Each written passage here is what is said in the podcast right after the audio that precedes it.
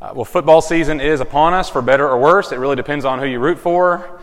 But it's here, and it's, you know, for me, I get so many uh, fresh memories when football comes. It was really a great big part of my life growing up. But one thing I don't miss this time of year, uh, when I was at Mississippi State, we had to carry our playbook around everywhere we went the entire season. And that thing, there was a three ring binder, it was about three inches thick hundreds of sheets of paper of plays that we had to know and memorize and always constantly refresh ourselves in the playbook. Uh, you couldn't go anywhere without it. It became, you know, in a sense, like a Bible to us. And if that wasn't bad enough, every single week as we prepared for a new opponent, uh, we would add more plays in. They were called wrinkles. We would add a couple of new plays in that the coaches thought would might kind of fool the, the specific opponent that was upcoming that Saturday. So we'd put in some wrinkles. We'd learn the new play on Monday, and then we'd spend all week practicing it to try to run it on Saturday.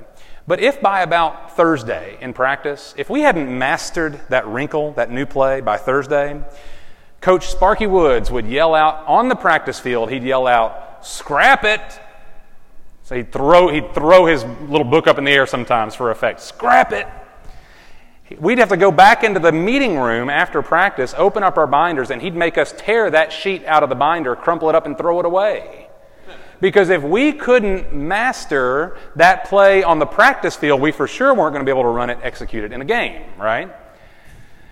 Um, now, this happened a lot at Mississippi State, by the way, as you might imagine when I was there. But um, here's, the, here's the truth, and this is not true for, about sports, this is true for all of life. It's not worth a whole lot if I say I know something, but I cannot apply it to real life. If I say I know something, if I think I understand something, but I can't actually do it, then it's really not worth much. And y'all, that is so much of what the book of James is about, right there. When God speaks to us through James, the emphasis throughout the book is on faith lived out, faith exercised. It's, this is, it, Christian faith is not something that we merely ponder the ideas. No, having received Jesus, understanding more of Him, it always is meant to live, to be lived out for us. It's meant to be exercised in the real stuff of life. And so, what we see in James consistently is an understanding of our beliefs, yes, but always practical application. Always what we ought to do in response to it. And so James makes it crystal clear. He told us, we saw it last week in verse 18. James told us that God has brought us forth by the word of truth. That is a statement of salvation. We've been given new birth, a new life by the gospel of Jesus. But now that we've received it, James says it has to produce real effect in your life. He's going to tell us in chapter 2, we'll see later, that it's, it's of no good for me to say I have faith and have no work. That is to say, I can't say I have faith if it doesn't show up in how I live. And he really begins to make this turn significantly right here today. So James is about to get concrete with us. And for some of us, you know, I'm the I'm, frankly, I'm the kind of guy I like to ponder. I like to read Romans. Uh, not that Romans doesn't have application, but there's a lot to ponder in Romans. James really just cuts to, to the heart of our exercise. He goes from playbook to the game here uh, pretty quickly. And so God's grace and God's truth produce new life, and new life is meant to be walked out. It's hands and feet. This is not good theory today. This is practice, right? This is the real deal. So, what are some of the marks of the new life? James gets right to it in verse 19. He says, This you know, or know this, my beloved brethren, everyone must be quick to hear, slow to speak, and slow to anger. For the anger of man does not achieve the righteousness of God. Therefore, putting aside all filthiness and all that remains of wickedness, in humility receive the word implanted which is able to save your souls. What I see right here is a heavy emphasis on Christian integrity. Um, think about that first verse, verse 19. This is pretty famous. Let everyone be quick to hear, slow to speak, and slow to anger. The, the opposite of that command is a person who's quick to speak and slow to listen. A person who speaks, who's very impulsive in their speech, but doesn't really listen. Now, if you encounter a person like that, what's your conclusion? Your conclusion is not probably so much, I don't really like their personality. No, you probably think they're rude. Maybe even arrogant, because what they say is always more important than what you have to say. They don't ever ask about you. They're quick to speak. They're always impulsively speaking. And James says a person might also be impulsively angry. They're always ready to kind of fly off the handle. They kind of live with an undercurrent of anger that's always ready to bubble over. Now, again, we wouldn't look at that person and say, well, I just don't like that person's personality. No, we say that person's unloving. That person lacks empathy. That person's not gentle. They're not patient. They're not kind. What, what James is talking about there in verse 19 is not personality. And so often that's my temptation. That's what I want to make it into to say, well, yeah, you know, I don't listen very well, but that's just that's my personality. I'm just a guy. No, James is talking about Christian character. Let everyone be quick to hear, slow to speak, and slow to anger. Those are not personality issues, those are character issues. That's why I say this is a matter of integrity. I think I mentioned this before. But integrity comes from the word integer, it means one. Uh, integrity means that what you believe and how you live are one, they're integrated, they're the same thing. You're without hypocrisy in that way. What I believe and how I live are one. And so we act in accordance with our faith. We live in such a way that it reflects what we believe. That's what a Christian's meant to be. But if you're arrogant, if you're quick to speak and you never listen, if you're impulsively angry, James says you cannot achieve the righteousness of God, meaning your life will not reflect God's nature and character. That doesn't mean you're not a Christian necessarily, of course, but it does mean that your life doesn't show it because your character is not living up to your faith, your confession. And this is, a, this is just, it's a big point for James. Practical righteousness. I can't pacify myself with saying, well, sure, I believe it all. I believe it all. Well, yeah. J- James will tell us later on the demons believe in God. That doesn't make them Christian. That doesn't make them of, of a certain character, right? Belief by itself is not the fullness of our faith. It's, it has to be lived out. And, and James, really, if you walk through the book as we're doing right now, you'll notice how you speak and how you relate to others are central for him. It's so practical. How we speak, how we treat people. Right? It's going to keep coming up over and over. He see, we see it in verse 19. So I know if, if you're like me at all, you're going to see verse 19, and that is a, it's a sucker punch. Um, because if we're willing to see this through the lens of character, not just personality, then we know we've got work to do. We know we've got uh, maybe a ways to go.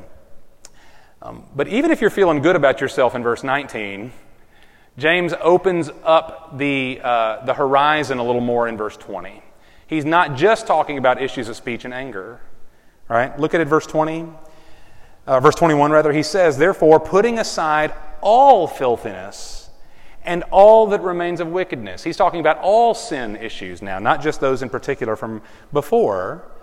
All filthiness and all residue of wickedness, he says, put those things aside, and in humility, instead, with humility, receive the word implanted which is able to save your souls. Now, I mentioned this a minute ago. This was verse 18 from last week. Uh, we have been brought forth by the word of truth. If you are a Christian, that means God has given you new birth, new life through the gospel of Jesus. Now, as a result, as an outcome of that new birth, James says, put aside your sin. Now, literally, the, the Greek phrase, the picture that James is giving to us here, is a similar picture from the Apostle Paul. To put something aside, in this case, to put your sin aside, James is treating it like taking off an old, soiled, ratty piece of clothing and doing away with it. Something that clings to you, your sin, something that is dirty, that smells bad, but a lot of times, if you've ever had one of those old kind of t shirts, something you used to do yard work in, or you wash the car in, or you wash the car with and then put it back on, maybe some of us have done that. Um, you, you don't smell it, right? It's your shirt. You don't see anything wrong with it. But everybody else around you notices. Nobody else, there's a radius wherever you go because of that shirt. James is saying that you treat your sin like that shirt. You take it off and you don't just put it back in the closet, you burn it.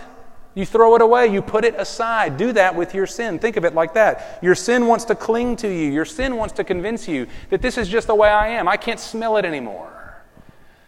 James says, get rid of it. And you know what he says? He says, get rid of all filthiness and all residue of wickedness. you know, he doesn't, he doesn't, mince, he doesn't mince words. When, when James talks about sin, I know, if, I mean, if I, if, if, I'd rather James say, Kyle, put off your bad habits. Because that's how often, that's, that's how I kind of want to treat my sins. Bad, bad habit, like I said earlier, personality, right? But James doesn't mince words. He calls sin what it is. He says, put aside filthiness and wickedness. We spent a lot of time on this uh, last Sunday, but y'all, if we soften sin, if I see, if I look at my sin as a personality issue, a bad habit issue, if I don't think of my sin as filthy and wicked, I'm not going to be moved to do anything about it. That goes back to the old t shirt analogy, right? If it doesn't stink to me, then I'm not going to get rid of it. Um, so James says, be sober and be urgent about the reality of your sin. It's filthy, it's wicked. Put it aside. Now, how do we do that? How do we, how do we make a conscious effort to expel sin from our life? Well, he tells us in the middle of verse 21, he says, In humility, receive the word implanted, which is able to save your souls. Y'all, the, the human heart is not capable of rejecting sin all on its own. If you've been around the block enough times, you can, you can affirm that. You know it's true. The human heart by itself is not capable of rejecting sin. And so the command here is to humbly, we're humble because we realize how far we fall short of God's righteousness. We're humble because we recognize how desperately we need, needy we are for God's intervention. We humbly receive the word implanted. Now, this is, this is the unique gift of God's truth impressed upon the heart of a Christian. Verse 18 says, We've been brought forth by the word of truth but now, actively, presently, we're meant to receive the implanted word. Um, what's the difference there? Oh, y'all, when, when, God, when God promised in the Old Testament a new covenant, the new covenant which was brought about in Jesus Christ through his life, death, and resurrection, this new covenant, God promised it beforehand. In Jeremiah 31 is one place where God said it. Listen to what God says. He says, I will put my law within them and on their heart I will write it. I will be their God, and they shall be my people. That was a promise. And that promise has been fulfilled in Jesus Christ. We're living in the outcome now of God's fulfilled promise in Jesus. And do you see what he says? He, he essentially says what James says. He's going to plant his law, his truth within us, on our hearts are written the graces and the truths of God. And so it's the Word of God which God implants within us that saves our souls. Um, now, I, don't, I don't want to go on too much of a rabbit trail here, but James is talking to people who are already saved. So when he speaks of the Word of God, which is able to save your souls, as if it's something ongoing or maybe even something yet future, that might be confusing to us. He's not talking to people who have not come to faith yet. And so, what does it mean that the Word of God implanted is able to save your souls? I wish we had a lot of time for this, but we, we, maybe, maybe I'll tackle it fuller one day. But when the Bible speaks about salvation, it speaks of salvation in an all encompassing, eternal kind of way, both past and present and future. Right? So let's say that uh, I became a Christian. I came to faith in Jesus in 1999. That is for me past. That happened. That was a specific moment in time when I received the grace of Jesus uh, in my life and became a follower of Him. But the Bible also says that I, Kyle York, I, right now, I am being saved. Not that my salvation is lacking somehow and I need more of it, but that it's an ongoing reality in me, in you. And the Bible also says we will be saved, that there's an eternal reality in our, to our salvation, that the consummation of God's work is still yet to come. That's why in 1 Peter 1 we're told to set our hearts, fix our hope completely on the revelation of Jesus Christ, which is to come. Right? That there's past, present, and future to our salvation. So when James talks about the Word of God implanted, which is able to save our souls, we should not have this mentality that I became a Christian at such and such time in my life. And now I'm just trying my best to do good, be good. No, that, that basically says that God set you up for success, but now you're, you're, it's up to you to maintain it. And that's not what the gospel says.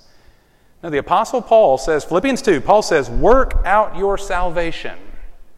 He doesn't say work for your salvation as if there's something lacking that you've got to complement, but he says, work it out, meaning live in the reality of your salvation. Live the new life of Christ each and every day. You were saved, you're being saved, you will be saved. That's all entirely the work of God that we now get to walk in and live out. And so, whether it be sins of, of speech or sins of anger or anything else, James says, put that all aside by the power of God's grace and God's truth. This is not grit your teeth and do better. This is humbly receiving the word implanted, which is able to save your souls. Y'all, this is, I'm, still on the rabbit trail, by the way, okay? I'm almost, almost at the end. This is unique within Christianity. I try to say this frequently because I think we, we need to hear it. Our religious impulse says God gives a law, God gives a path, God gives a way of salvation. And then it's up to us to devote ourselves to those rules, to that law, to that path, and to the degree that you and I diligently follow God, we'll be rewarded in kind. We'll be saved. We'll enter paradise. We'll find enlightenment. You fill in the blank. That's our religious impulse. God gives the law, God gives the path, and we follow it. But Christianity says that God does not accept you on the basis of your ability to obey Him. God does not accept you on the basis of law. The Bible says He accepts us by grace. Grace means unmerited favor. There's nothing to earn. There's no reward at the end that somehow, if we'll just live up to the right standard, then we'll get through the door. No, Christianity says in our failure to keep God's law, He forgives our sins. In our in, our, in the corruption of our sinful hearts, right? Filthiness and wickedness, James, calls it. In the corruption of our hearts, God grants us a new heart. It's His to give, it's ours to receive.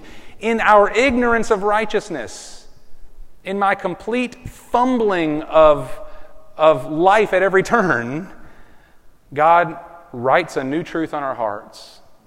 Psalm 40, we saw it a minute ago. God puts a new song in our mouth.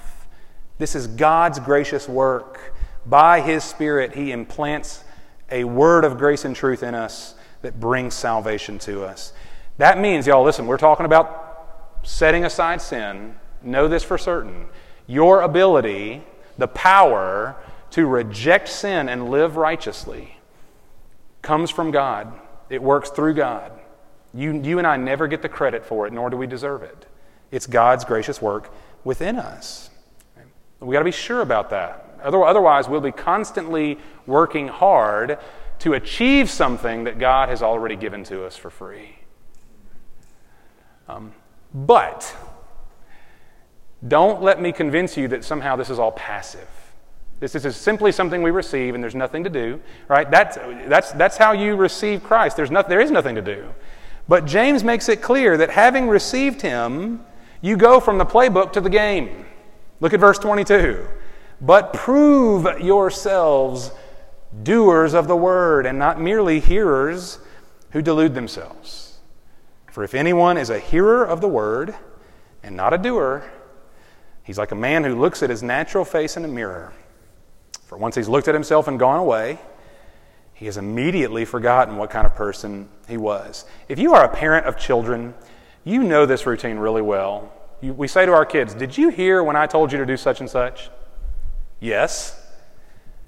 Then why didn't you do it? Have you ever done that before? Like 16 times a day? Why didn't you, if you heard me, why didn't you do it? Well, James has given us that routine right here. He, James is coming to us really in a very fatherly way. He's not picking on us. He wants to see God's grace uh, applied, his, right? He wants to see our faith exercised. And so when, when James says, you can't just hear God's word, that's not enough. You've got to do it. And that's such a basic command. It seems so common sense. I sometimes wonder why is that even in the Bible? Isn't that, shouldn't we just know that intuitively? It's not enough to hear, you got to do it. No. No. And here's why James, here's what James says. Prove yourselves doers of the word, not merely hearers who what? Delude themselves. Now focus in on this because this is natural to every human heart. Delusion means you have a false view of reality right? If you're an Ole Miss fan or a Mississippi State fan, we often live in delusion, thinking that things are ever going to turn around for us. Right? We have a false view of reality. To delude yourself means you deceive yourself, and the word could also mean you defraud yourself. You both deceive and defraud yourself. And this is what happens to people who hear God's word but don't act on it. We try to enjoy spiritual feelings without engaging in spiritual exercise. Now, every last one of us knows what this is. We've all done it. Some of us are living that way right now, perhaps. We enjoy spiritual feelings without engaging in spiritual exercise. And the threat, the sincere threat is this the more we hear the Word of God without applying it, the more deluded we become. Because we convince ourselves that hearing it is enough. And I'm doing perhaps fine enough on my own. I'm doing it okay, you know. And we, de- we deceive ourselves all the more. The more we hear the Word, we think we're doing a good thing. I'm hearing the Word. But the less we practice it, the more deceived we become. And he says, Don't become like the man who looks in the mirror. Do you see that illustration? It's interesting that James would, would say it like this because it seems like something that just does this really happen? Do people really look in the mirror and then walk away and forget what kind of person they were, forget what they look like? Um, well, think about it like this, because this has happened to me a time or two or a thousand. Um, you walk by, you look in the mirror, you glance in the mirror, Okay? Maybe it's, maybe it's mid morning or you're about to leave you know, for work or school. You look in the mirror and you notice some irregularities. Okay, I'm being nice. You notice some irregularities. You notice, okay, I got a piece of, I got salad in my teeth or something. I've got, I got a cowlick right here that, that's there from the night before, you know, I haven't done anything with. Um, I, you know, I, you smeared your lipstick or you, you got a spot you missed when you were shaving that hadn't been shaven. But maybe you're in a hurry, or maybe, you know, I don't know what's going on in your life, or maybe you just, you know, you just, you know, what I'm doing is not that important today, so it can, it can wait. And you rush away and you go about your day. Well, before long, you've, you've forgotten entirely the problem. All right, people might be looking at you in a strange way, but you, you've forgotten that the issue was even there to begin with because you only gave yourself a passing glance. Now, we might say, well, that's just, you know, that's just carelessness about your physical appearance. No big deal. And maybe it's not. But James is not talking about carelessness here. James is making a much more serious point. He says, if, if you read God's Word, if you read your Bible, or if you hear God's Word, you're looking into reality like a mirror. The mirror doesn't lie, the mirror tells the truth. You're looking into reality. When you read or hear the Bible, we are consistently getting a clear picture of our sin and God's righteousness. We're being exposed to truth. But it's so very easy for us to walk away from that experience, to acknowledge what we've seen, and yet to walk away from it unchanged, unfazed. Y'all, I, can't, I cannot tell you how many times I've read or heard a, a passage on sin in the Bible, on sin, and my only thought was, you know, so and so really needs to hear that. I'm only thinking about someone else's sin. I don't see my sin, I don't see it. I'm hearing the word, I'm being exposed to reality, to truth, but I'm turning away from the mirror. I glanced, but now I'm forgetting what I've heard. I'm forgetting what kind of person I am. I'm looking in the mirror, but then I'm walking away. I refuse to see how the Word of God applies to me in that moment. I can only think about how it might apply to somebody else. Now, y'all, all James is doing here, you think James is being hard on us maybe a little bit? He's just echoing what the whole Bible says about itself. The whole Bible says this that you can't, you can't hear it and claim to know it if you're not doing it.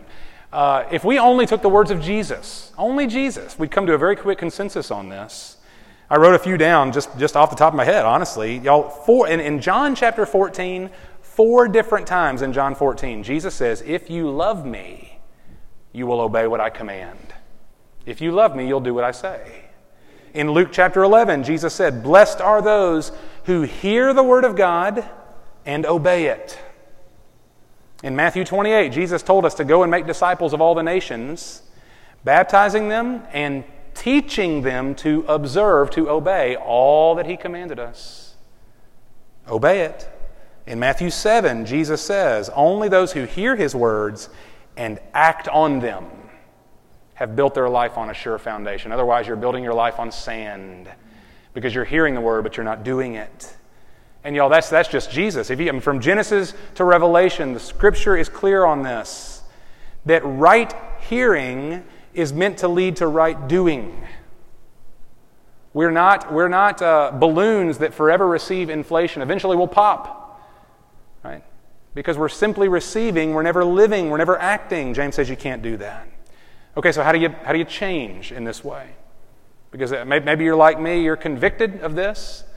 Perhaps I hear a lot more than I act on. Well, he tells us in verse 25. How do you, how do you keep from becoming a self deluded hearer? Verse 25, this is so good.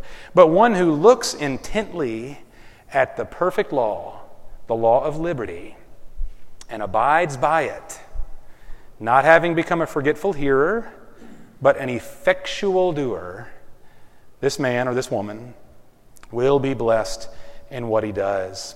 So, is isn't it obvious here that James is talking about more than a passing glance? We may glance in the mirror on our way out the door, but you can't just glance into God's Word.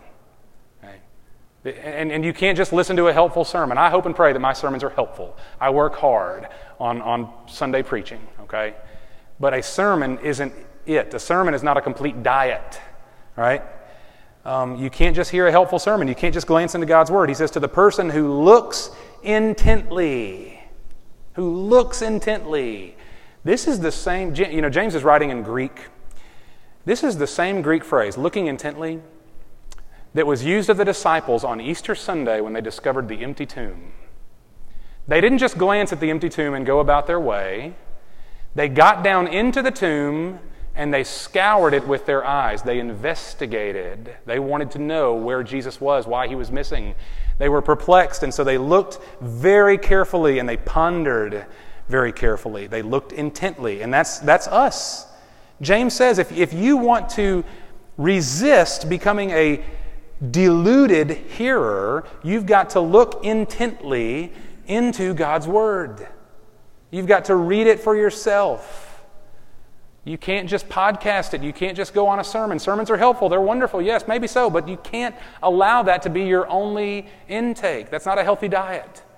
You've got to read God's Word for yourself. Now, we try to help with that. We have a Bible reading plan, it's on the back table as you go. It's very simple and very manageable. It's about five chapters a week. That may not seem like a lot, but for a lot of us, that's, that would be considerably more than, than what we average but it's something that we provide that, frankly, both adults and kids can, can use. It's not, it's not meant to be complicated or difficult, but it's meant to be consistent. It's meant to get us into the Word. We also have small groups. We have discipleship opportunities. If that's something that you desire, you can make a note on your card, and I'll follow up with you, and I'll connect you to somebody, or, or perhaps a group of somebodies who can help walk with you through the Word because we're meant to live it out, not just individually, but in community. And it helps when we have iron to sharpen iron, right? But, y'all, at the end of the day, it has to, for us, it has to be a burning heart. It has to be a desire that says, I want to know and follow Jesus such that I refuse to coast on by. I refuse to just take vitamins and never eat meals. I'm going to study the Word of God. I'm going to devote myself to Him. I'm going to look intently and not deceive myself with spiritual feelings merely. Um, y'all notice what we're looking into now. I have already, I've already spoiled it. We're looking into the Bible, of course, the Bible. But notice how James defines it here. He doesn't, he doesn't say the Bible. He says, one who looks intently at the perfect law, the law of liberty, and abides by it. Now, this is roughly, James is making a, a, a statement about the Old Testament. You know, this is interesting. James, perhaps, was the first New Testament book written. And it's really hard for us to imagine this, but the, the, these Christians who are receiving this letter, they didn't have the New Testament. They, they, nobody ever stood up and said, Now turn to 1 Peter. 1 Peter hadn't been written yet. The, New Testament is literally being written as we speak here. And so when James talks about the perfect law, the law of liberty, he's talking about Genesis through Malachi. Okay? That's what the early Christians had, and that's what they would have studied and, and looked intently into. But he gives it uh, character qualities in a sense when he talks about it. He doesn't just say, read your Old Testament, he calls it the perfect law of liberty. He makes two statements about it. Okay? When, when James calls it the perfect law, what he means is that God, who gives that law, God himself is perfect, and therefore the law is without fail, the law is without blemish. We're the problem if we fall short of it, right? The law has been weakened through the flesh, our inability to keep it. But the law itself is good, it's perfect, it's right. It reflects the perfect righteousness of God, and therefore to abide by the law is always to ab- abide by a perfect standard. You will never go wrong. You will never go wrong by looking into and abiding by God's perfect word. But he also calls it the law of liberty. And you don't see this a lot in the Bible where this kind of phrase is given to us. The law of liberty, that seems contradictory, doesn't it? It seems like an oxymoron. Law is confining, law is harsh, law is difficult. How can it be something that gives liberty, right? How can it be freeing? Well, the truth is, if you look into reality and you abide by reality, right, God's word is the truth, then it sets you free.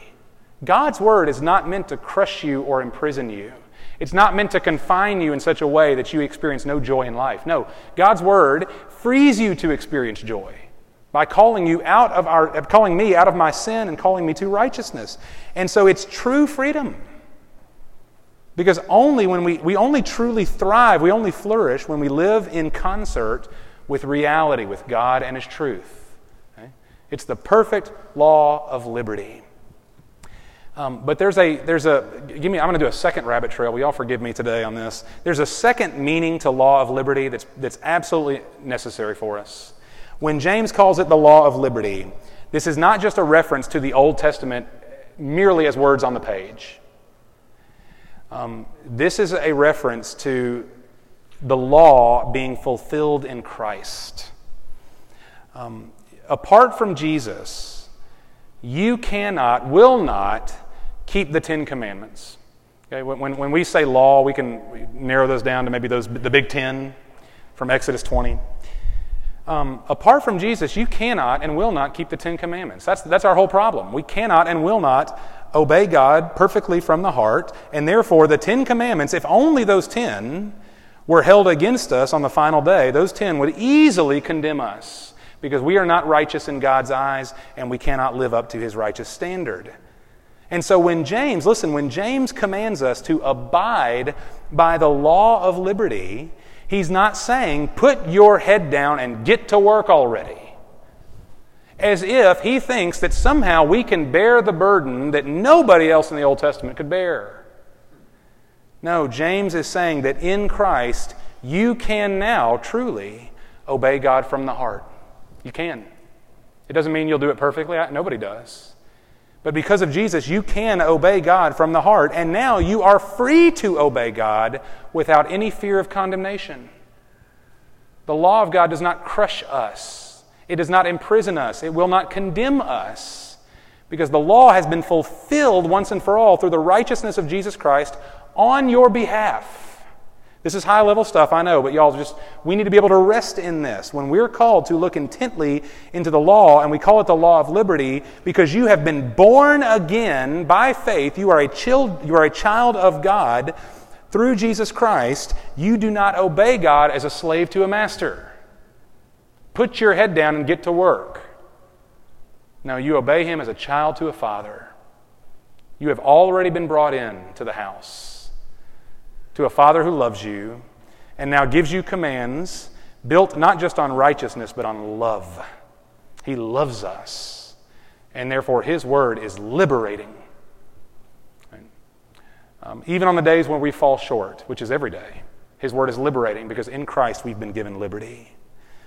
Um, James is not calling you to legalism here. He's calling you to freedom, to liberty. In Christ, you can obey God from the heart. You can please God from the heart because you have His grace forever. Um, so, y'all, let, us look with me again. We're going we're to begin to kind of turn the corner here and wrap up. Look at, look at verse 25 again. I don't want to get lost in the details. Look at it all together. He says, One who looks intently at the perfect law, the law of liberty, and abides by it, not having become a forgetful hearer, but an effectual doer, this man will be blessed in what he does. So God has given us a new birth and a new heart. By His Spirit, God has, has planted His Word within us. Obedience to God, our active walking out of obedience, it brings righteousness, it brings liberty. And so James says, press in. Don't take this for granted. Don't be content to feel spiritual feelings. Press in. Look into the Word, abide in the Word. Y'all, that means you make your home in the perfect law of liberty. We can't just live off devotional thoughts, we can't just live off decent sermons. We have to make our home there. And if you do, James says, you will bear fruit for God, you will be a light to the world, you'll live a life pleasing to God, you'll bring glory to God's name, and you will be blessed in what you do. That's such a simple promise, but it basically covers everything, doesn't it? That if we look intently into God's Word, that if we love God in how we, uh, how we seek out obedience, we're not obeying to earn anything from God, we're obeying in response to His grace. You'll be blessed in what you do. Y'all, Jesus, Jesus died for us to redeem us and to make us new. If all that is is a wonderful idea, then it will pacify you momentarily and periodically but it will never, you'll never actually feel and experience the reality of it because it's not meant to be pondered only, it's meant to be lived. That's why in Titus it says that Jesus gave himself for us to redeem us from every lawless deed and to create for himself a people for his own possession, zealous for good works. Jesus died to create a new community, a new family called the church, and that we would be passionate about living it out. And I think so often it's, it's, it's, it's, easier. It's just easier to look, to listen, to, to, to ponder, to enjoy, and not walk, not live. But, y'all, it's, it's, it's not a theory for us. It's, it's meant to go from playbook to the field, right? It has to be something that, that we live. So we've got to receive the word humbly, we've got to look into the word intently, we've got to abide by the word faithfully. Um, I know most of us have a way to go in this. Maybe there's a couple of us really knocking it out of the park. Um, bless you and keep going, okay? But the, for the rest of us, um, we stopped back at verse 19. Quick to hear, quick to hear, slow to speak, slow to anger, right? We still haven't gotten over that one. Um, but, but y'all, I realize this. So many of us right now, we know better. We know we ought to live it out. We know, you know, but we just find ourselves mired in what James is commanding against. I know it the same way that you know it. And so we, we, we see today the problem, we've seen the solution to humbly receive the word implanted, to look intently into it, and to abide by it, right? James gives us problem and solution. Let me give you encouragement as we close. Uh, the encouragement is that Jesus Christ is incredibly tender with us. Uh, Jesus Christ is faithful to you far beyond your imagination. Um, this resolve today to walk in faithful obedience to the word, to reject self delusion, and to practice righteousness. Y'all, that's not going to come all at once. Just get that, get that category out of your mind. It's not, a, it's not a light switch. It's a daily sanctifying reality. It happens over time. It's not going to happen all at once. That conviction that for you might be strong right now is going to be tested when you wake up tomorrow morning. It doesn't happen all at once. We stumble in many ways, right? But you will never once hear your Savior say, Jesus will never look at your stumbling and fumbling efforts and say, scrap it. He'll never say it. He will never tear your page out of the book. He will never give up on you. Right? He is faithful to those who are His. If you have received Jesus Christ by faith, he will never leave you nor forsake you. If you have trusted for Him for His grace, then, then He abides in you just as He calls you to abide in Him. That will not change. And so, in your stumbling, in your all your, your recognition of how far you fall short, um, do not for one minute believe that God is uh, that God's heart for you is punitive and condemning. He says, You are mine. Every sin is covered by my blood, and I will perfect you. I started a good work, I'll bring it to completion.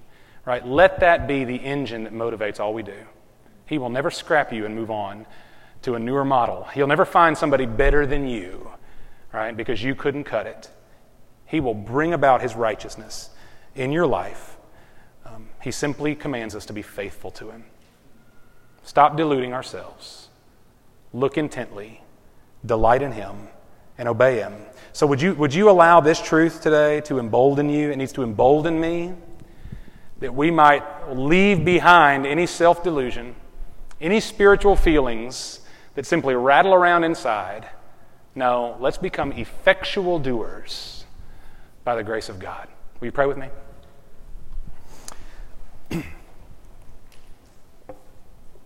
Father, we, we thank you this morning that our acceptance is not uh, built upon our performance.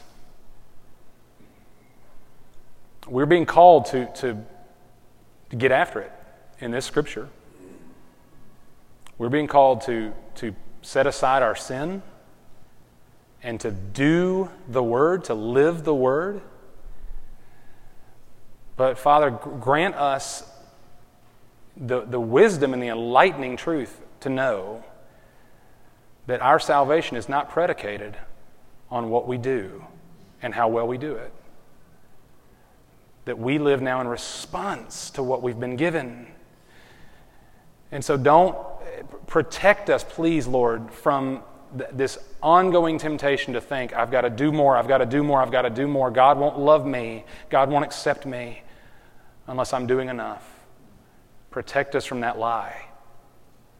Show us that in Jesus Christ, all that needs to be done, all that must be done, has been done perfectly on our behalf.